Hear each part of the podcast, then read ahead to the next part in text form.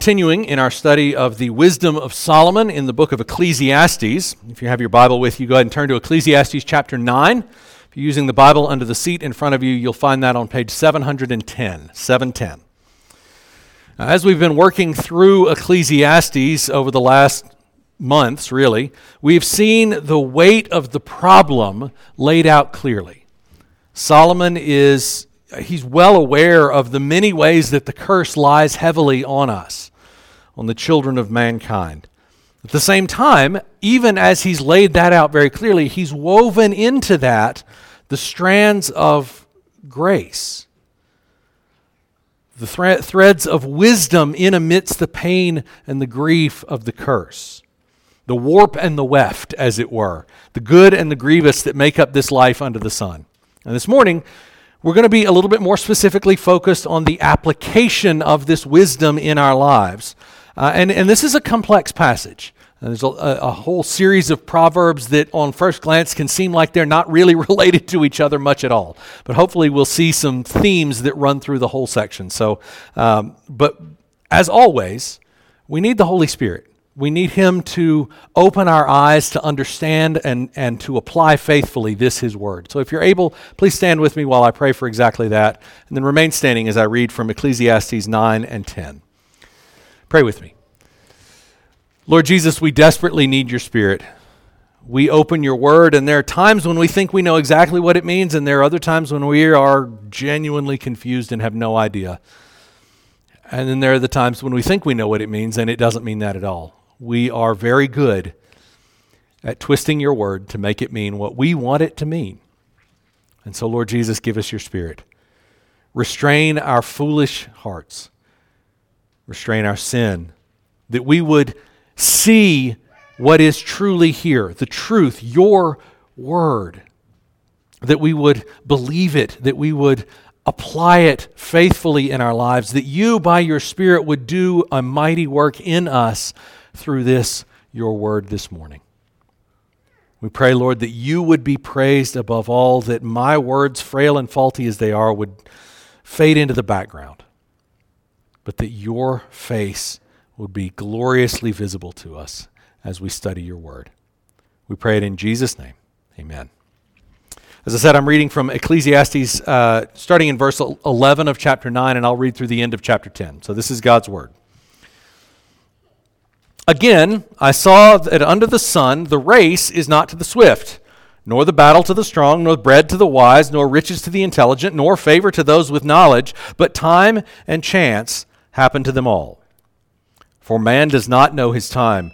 Like fish that are taken in an evil net, like birds that are caught in a snare, so the children of man are snared at an evil time when it suddenly falls upon them. I have also seen this example of wisdom under the sun, and it seemed great to me. There was a city with few men in it, and a great king came against it and besieged it, building great siege works against it.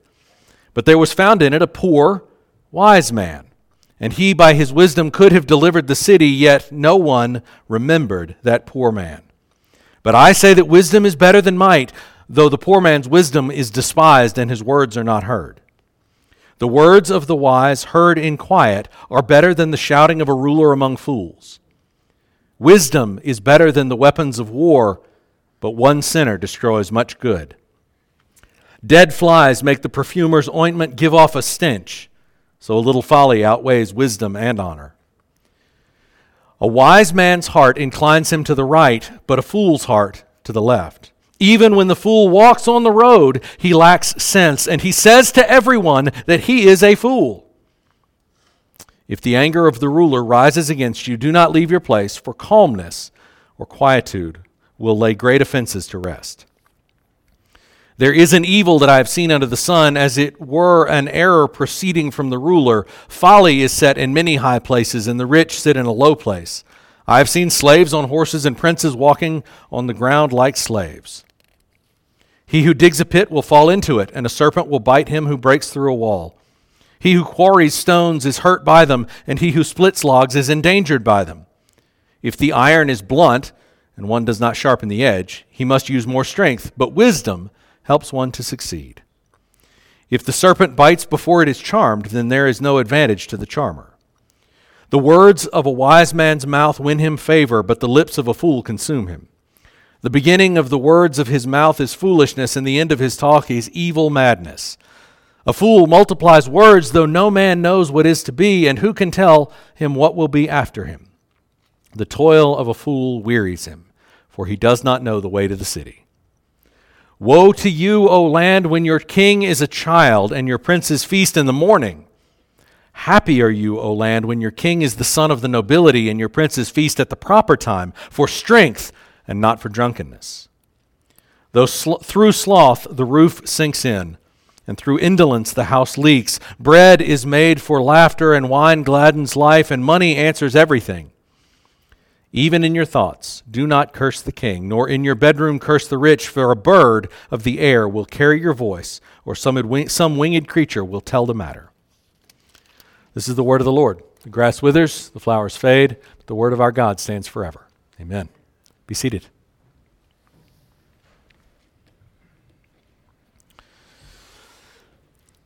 In his book Immeasurable, uh, author Skye Jethani, and I have no idea if I'm pronouncing his name right or not, but the author writes this. He says, to compare two leaders.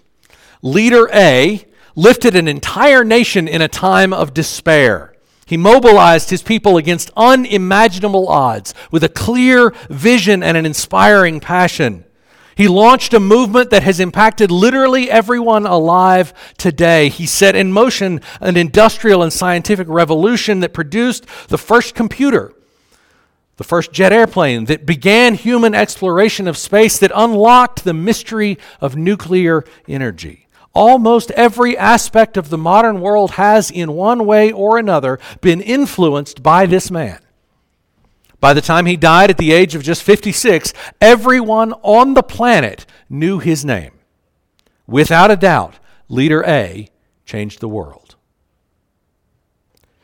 Leader B lived during the same time period. In fact, he died just 21 days before uh, Leader A did, but his life was very different. At the height of his influence, Leader B ran a school with just 100 students. He wrote a few books, but was not particularly well regarded. He was beloved by his friends and family and had a reputation for being both intelligent and faithful. But at the time of his death, almost, almost no one knew his name. And most who did know him considered his life's work unfulfilled, including Leader B himself. So, given the choice, given the chance, we like big conferences where we hear from smart people. Given the choice, would you which leaders' strategies would you rather study? Which leadership conference would you rather attend? The one featuring a keynote address with thousands of people in a giant room by leader A, or the small breakout workshop in the back hall led by Leader B. If you are inspired by world changing effectiveness of Leader A, congratulations, you've chosen Adolf Hitler. Leader B, on the other hand, was Dietrich Bonhoeffer, a German pastor who was executed by the Nazis for his relentless opposition to Hitler. C.S. Lewis said once, reflecting on the word progress, that if you're going the wrong direction, progress is not continuing on faster, it's turning around and going back. Wisdom is needed to figure out whether you're going the wrong way or not, but some, sometimes the big, splashy results, winning all the time, is not actually the best choice. The most effective, quote unquote, leader may not be the best leader. Another example the defining moment of Stanislav Petrov's life was the moment he decided to do nothing. Stanislav Petrov was a Russian military duty officer, and he was just a few hours into his shift one afternoon when the alarms blared, warning that intercontinental ballistic missiles, ICBMs, had been launched from an American base. Now, the alarms would turn out to be in error, but nobody knew that at the time.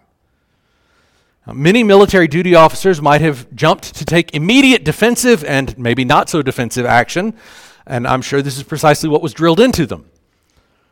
This was during one of the most tense periods of the Cold War, and a series of political and, and diplomatic events had led to Russia living in constant fear and anticipation of a U.S. attack. And Those of you who lived through that time period probably remember a similar attitude and, and uh, approach here in this country, expecting an attack from Russia.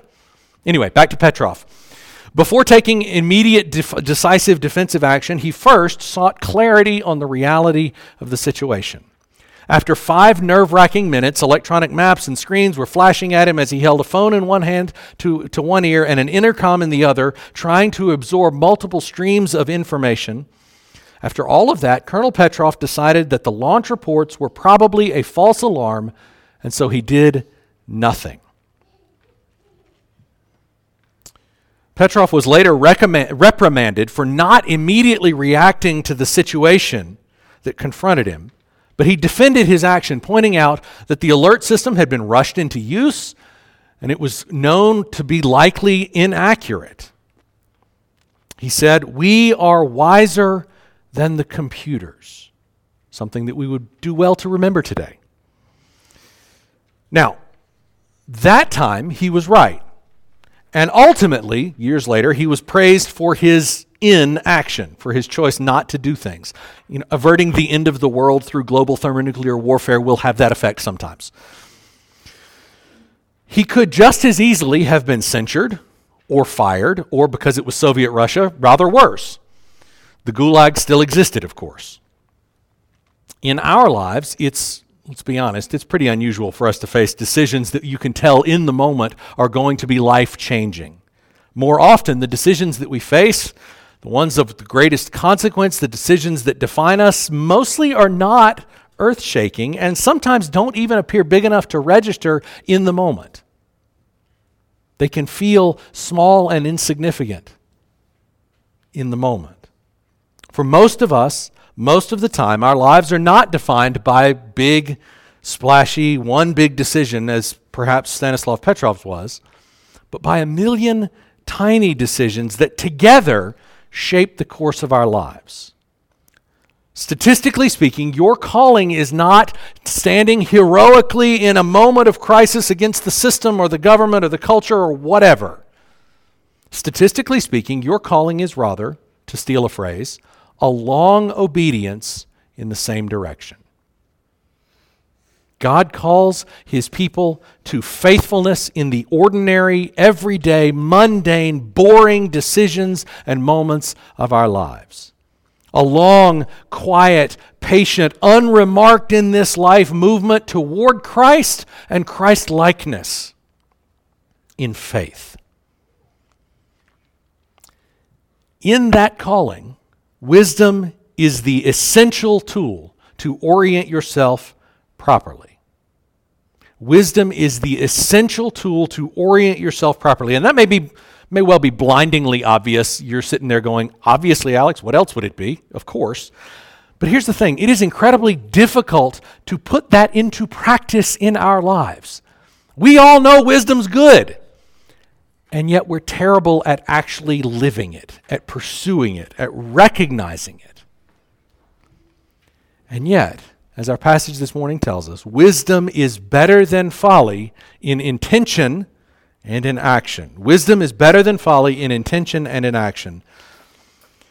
And this remains true even if the results aren't what we would like, even if the situation is spoiled by folly that gets mixed in, even if folly sits enthroned above us on the heights, wisdom is still better than folly even if the results aren't what you want, even if the situation is spoiled by folly, even if folly sits above us in power.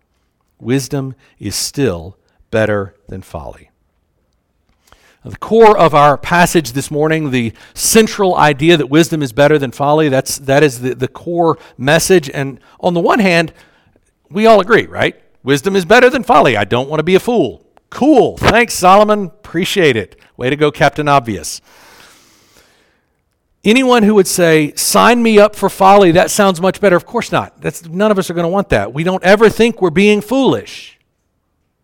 We don't ever think we're being foolish. Of course, if we did, we wouldn't do the thing, whatever it is. But foolishness starts with the heart. So we don't recognize when we've been deceived. Solomon talks about this core idea in chapter 10, verses 2 and 3. Look at that with me. Verses 2 and 3, he says, A wise man's heart inclines him to the right, but a fool's heart to the left. Even when the fool walks on the road, he lacks sense. And he says to everyone that he is a fool. Now, we could, if we were a bit unscrupulous, use verse 2 as proof text of a particular stripe of political rally, right? But maybe obviously that's just not what God's word is doing here. As in English, there are two definitions of the word for right. One is the opposite of wrong, the other is the opposite of left. And Solomon's using kind of a wordplay here to draw both definitions together. The wise man's heart inclines him to the good, to the correct, to the righteous. A fool's heart sends him the other way. As an aside, there is an awful lot of using the Bible this way in the broader culture, in the broader discussions in the world. Not perhaps that blatantly silly, right? But not far different. Pulling a quote from Scripture that completely ignores the context, completely ignores the author's intention in the passage, and using it to make a point, often wholly at odds with God's Word. Sadly, this is almost as prevalent among theological debates as it is in other areas.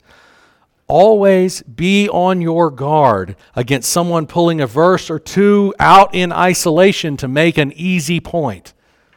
As God's people, we are called to rightly divide the word of truth, being intent first, last, and always on God's truth, on what His intention is in the full context of the passage and the full context of the whole of God's word. He is not going to say one thing in one place and contradict it somewhere else. Be on guard against those who would give you an easy truth that fits comfortably with what you'd like to be true or what they'd like to be true. We have to be on guard against twisting God's truth over and above any convenient use or twisting of his words. And truly, that is an aspect of wisdom the desire to read and understand and use God's word rightly rather than conveniently. To be ruled by, to be corrected by God's word, to read it and be humbled and recognize my need to repent as I read it. This is an essential aspect of the wise man's wisdom. It is both the result flowing out of a heart inclined toward God, and it is the cause leading us to pursue God's face with every step in every moment of our lives. And it is not limited merely to intentions, though it certainly covers that, but also actions as well. And we, we know this, don't we? Uh, Jesus said in Luke 6, among many other places, using the metaphor of a fruit tree, No good tree bears bad fruit, nor again does a bad tree bear good fruit. Each tree is known by its own fruit. Figs are not gathered from thorn bushes, nor are grapes picked from a bramble. The good person, out of the good treasure of his heart, produces good the evil person, out of the evil treasure of his heart, produces evil. For out of the abundance of the heart, the mouth speaks. What fills your heart overflows into your actions. If your heart is filled with folly, with flight from God, your actions will, without fail, reflect that bent, that direction. If your heart is filled, on the other hand, with wisdom and love for God, we would say with a New Testament understanding, filled with the Holy Spirit, your actions will not fail to demonstrate that.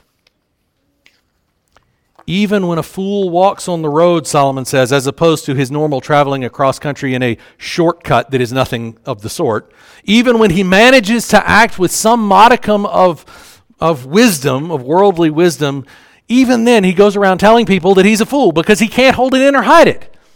His character, his heart is full of folly, and so everything he does will declare that he is a fool. The foolishness in his heart comes out for all to see. Now, obviously, it doesn't make itself immediately obvious all the time. See, he's walking on the road. He must be wise. He's using the road instead of, you know, the, the cow path through the pasture but it will always become clear eventually because he is always telling people who he is. Wisdom is better than folly in intention and in the actions that flow from the heart. This is the core principle of the entire passage.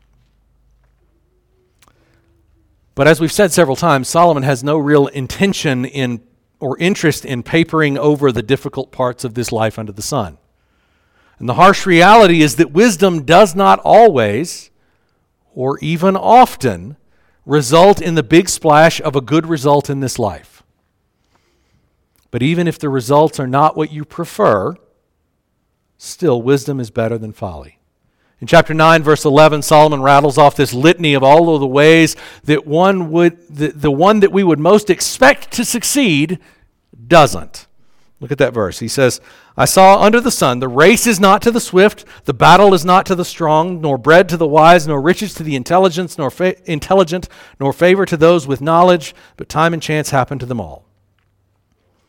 As a modern example, if you're a fan of March Madness, the basketball tournament going on right now, it's been rather madder than usual this year. Uh, this, this point has been driven home over the last several days. Two of the teams most expected to lose, seated at the very bottom of the tournament, won their first round game. One of them actually won the second round as well. Madness indeed. Now, obviously, a college basketball tournament, fun though it is, isn't particularly weighty in the grand scheme of things. If Purdue be- beats Fairleigh Dickinson or vice versa, if Arizona beats Princeton or vice versa, it is not ultimately going to have any significant effect on world history as far as we know. Probably not even on the personal lives of many who weren't actually participating in the games. But the underlying reality that applies to the tournament applies at least as much to our lives. Time and chance happen to us all. We are snared in the disasters of our lives as things go differently and usually not as well as we expected or wanted.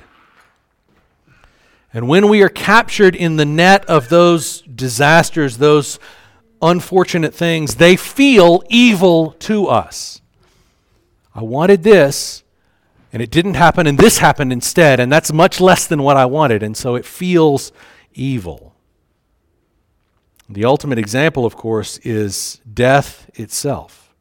Death always interrupts our plans, always tears to pieces the lives of everyone touched by it even unexpected at the end of a long life death, death is always a tearing, a rending of the fabric of life.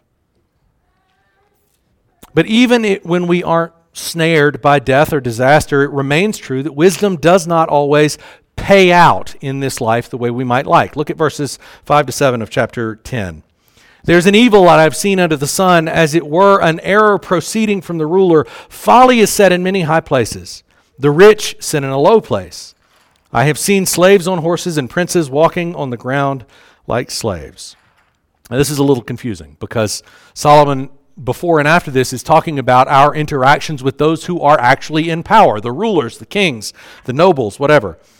Um, but here in these verses, he uses ruler and rich metaphorically for those who are rich in wisdom, as it were.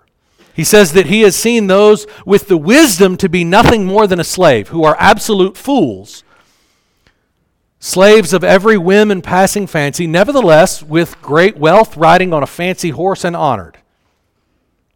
While the man who is outwardly his slave has the wisdom of a prince. That the outward appearance is completely at odds with the inner reality. The world does not often reward the sort of wisdom that the Lord honors. And we get that, don't we? This is the experience of our lives all too often. Christ like character traits, the fruit of the Spirit pursued diligently love, joy, peace, patience, kindness, goodness, faithfulness, gentleness, self control. These things are more likely to get you treated like Christ, rejected from polite society, ostracized, gossiped about, maybe even executed. They are more likely to get you treated like Christ than they are to get you invited into the halls of power. Because a faithful pursuit of those things means that you're probably not willing to play ball, to lay aside principles, go along to get along, ends justify the means, pursuit of pragmatism. If you are pursuing faithfulness, rejoice in whatever the Lord ordains for you, whether that is influence and success or infamy and ignominy. Because true wisdom knows, and it reminds you that this world and its treasures are not remotely the point. This world has some nice baubles. And I don't doubt that all of us would be glad to have Amazon level or Microsoft level money. That would be great. It'd make everything so much easier, right? But far better to be wealthy in the kingdom of God, even at the cost of abject poverty in this life under the sun. Better to be honored in the kingdom of God, even at the cost of shame and dishonor in this life before the world. Where is your treasure stored? even when the results in this life are not what we would like, yet nevertheless, wisdom is far better than folly. And Solomon gives us an example of what this looks like. This is uh, chapter 9, verses 13 to 16. This is uh, story of a small city under siege uh, by a great king, a large kingdom, whatever, someone with great power. Uh, and, and this is vague enough that even if Solomon were thinking of a particular event, of a particular city, particular uh, example of warfare, he's made it vague enough to be a parable for all times and all places. Um, this city is besieged by an army and is utterly outclassed by it. But in that city, there is a poor man who is wise. And there's some translation difficulty here, but it seems the sense, especially based on verse 16, the sense is that no one would listen to him. He could have saved the city. But because of his poverty, no one listened. Obviously, he couldn't have anything to say helpful because he's a poor man.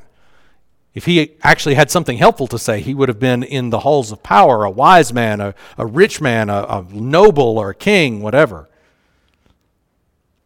He could have saved the city, but because of his poverty, no one listened to him, and so the city fell, and he was forgotten.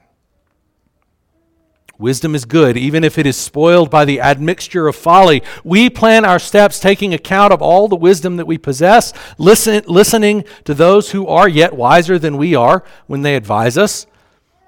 But Solomon frames verse 17 the way that he does because humans, since the fall, are far more likely to listen to that charismatic shouting of a ruler among fools, like Hitler the child who leads for the sake of his own stomach, for the sake of ease and sloth, verse 16 of chapter 10, they're far more likely to listen to that guy than they are to listen to the quiet musings of an unheralded professor who happens to be wise, like Dietrich Bonhoeffer. One sinner, like a dead fly rotting in the ointment, turns what was beautiful and aromatic and lovely into the stench of death. Wisdom and honor are far more difficult, require far more time and patience to acquire and to use.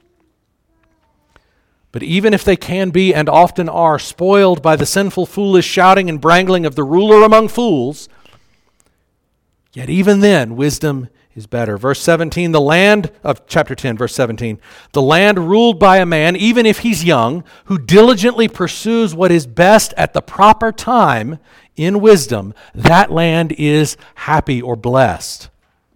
Age isn't the key here, wisdom is. Look at verses 8 to 11 of chapter 10. This really brings this, some examples that bring this home vividly. Look at it with me. Um, he who digs a pit will fall into it, and a serpent will bite him who breaks through a wall. He who quarries stones is hurt by them, and he who splits logs is endangered by them. If the iron is blunt and one does not sharpen the edge, he must use more strength, but wisdom helps one to succeed. If the serpent bites before it is charmed, there is no advantage to the charmer.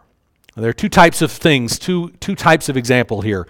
Uh, the first is there are things that happen despite the best possible preparation. That's verses 8 and 9. Accidents happen because Adam and Eve sinned. And now the world is under a curse. A man may dig a pit as a trap for an animal, as a deadfall, and then accidentally fall into it himself. Stuff happens sometimes. As you're expanding a building and, and knock down a wall, unbeknownst to you, maybe a snake has taken up residence in between the walls there in the nice, cool, quiet shade and is a little annoyed that rude strangers are breaking into its home. I'm told this is actually a very common problem even today in Israel, where there are at least 20 different species of venomous snake. Thanks, I'll pass.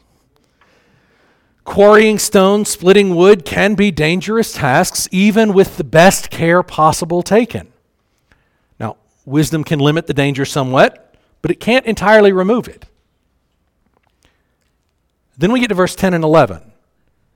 If wisdom is rejected, the danger, the risk, transforms into near certainty. The best you can possibly hope for is to have to expend extra energy on the task. A dull axe I mean, at the bare minimum, a dull axe doesn't split wood nearly as well. And I can tell you from experience in the Boy Scouts that what happens most commonly with a dull blade is far more dangerous to its user than a very sharp blade. Dull blades turn. You swing the axe and it doesn't cut the wood, it bounces off and cuts your leg. I've seen it happen. Now, this passage is very practical.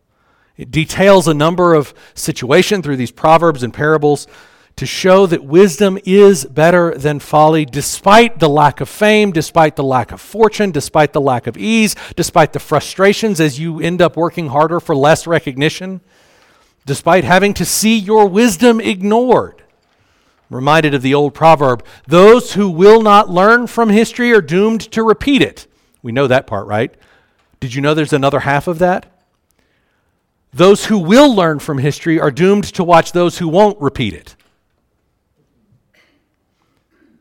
Despite their warnings. Wisdom is even better than folly when you're required to live under a foolish ruler. And all of us have experienced that. But if all of that describes the world in which we live under the curse, how is wisdom better?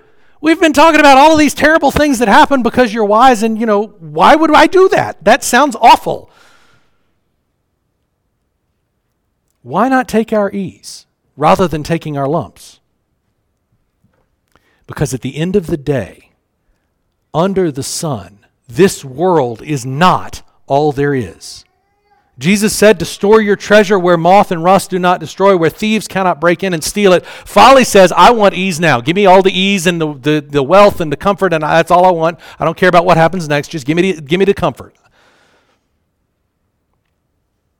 Wisdom says, it may be harder now, but because of Christ, wisdom is utterly secure eternally.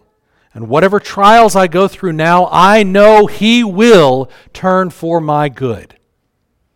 Wisdom, at its core, wisdom is to trust the sovereign power of God and the limitless love of God for His children, as demonstrated together at the cross and the empty tomb that those things together will, without fail, bring you through to salvation and glory, to a better end than folly now. That the trials of this present life are not worthy of being compared to the glory that will belong to the children of God in that day. It is, wisdom is to keep your eyes fixed on the truth that this world is not the end of the story that is not all there is, but that the one who created this world very good before we perverted it, the one who created it very good, is also shepherding you home every step of the way. Not because you're so great, not because you're such a treat. You're not. I'm not either. But because Christ purchased you because he loved you enough to pay your debt and to adopt you into his family, and he will not be cheated of what he purchased. Trust in him and be wise. Fix your eyes on him alone, for there is nothing better in this life or the next than to fix your eyes on Christ. Amen. Let's pray. Lord Jesus, we thank you for your grace. We are so often foolish. We so often run after the shiny baubles of this world. But you are our shepherd. And you come after us and you bring us back. And you guarantee by your own character and nature that you will not allow us to be lost. And so we worship you. And we pray, Lord Jesus, that you would lead us into wisdom, that you would lead us to walk every step of our lives under the sun in light of the day when we will no longer be under the curse. Regardless of what the outcome is, let us remain faithful to you and pursue the wisdom of your face, of your heart, of your character, of your love for your children, that we might be pleasing to you, that we might honor you with the whole of our lives. Teach us to be wise, that your name would be praised. We pray it in Jesus' name. Amen.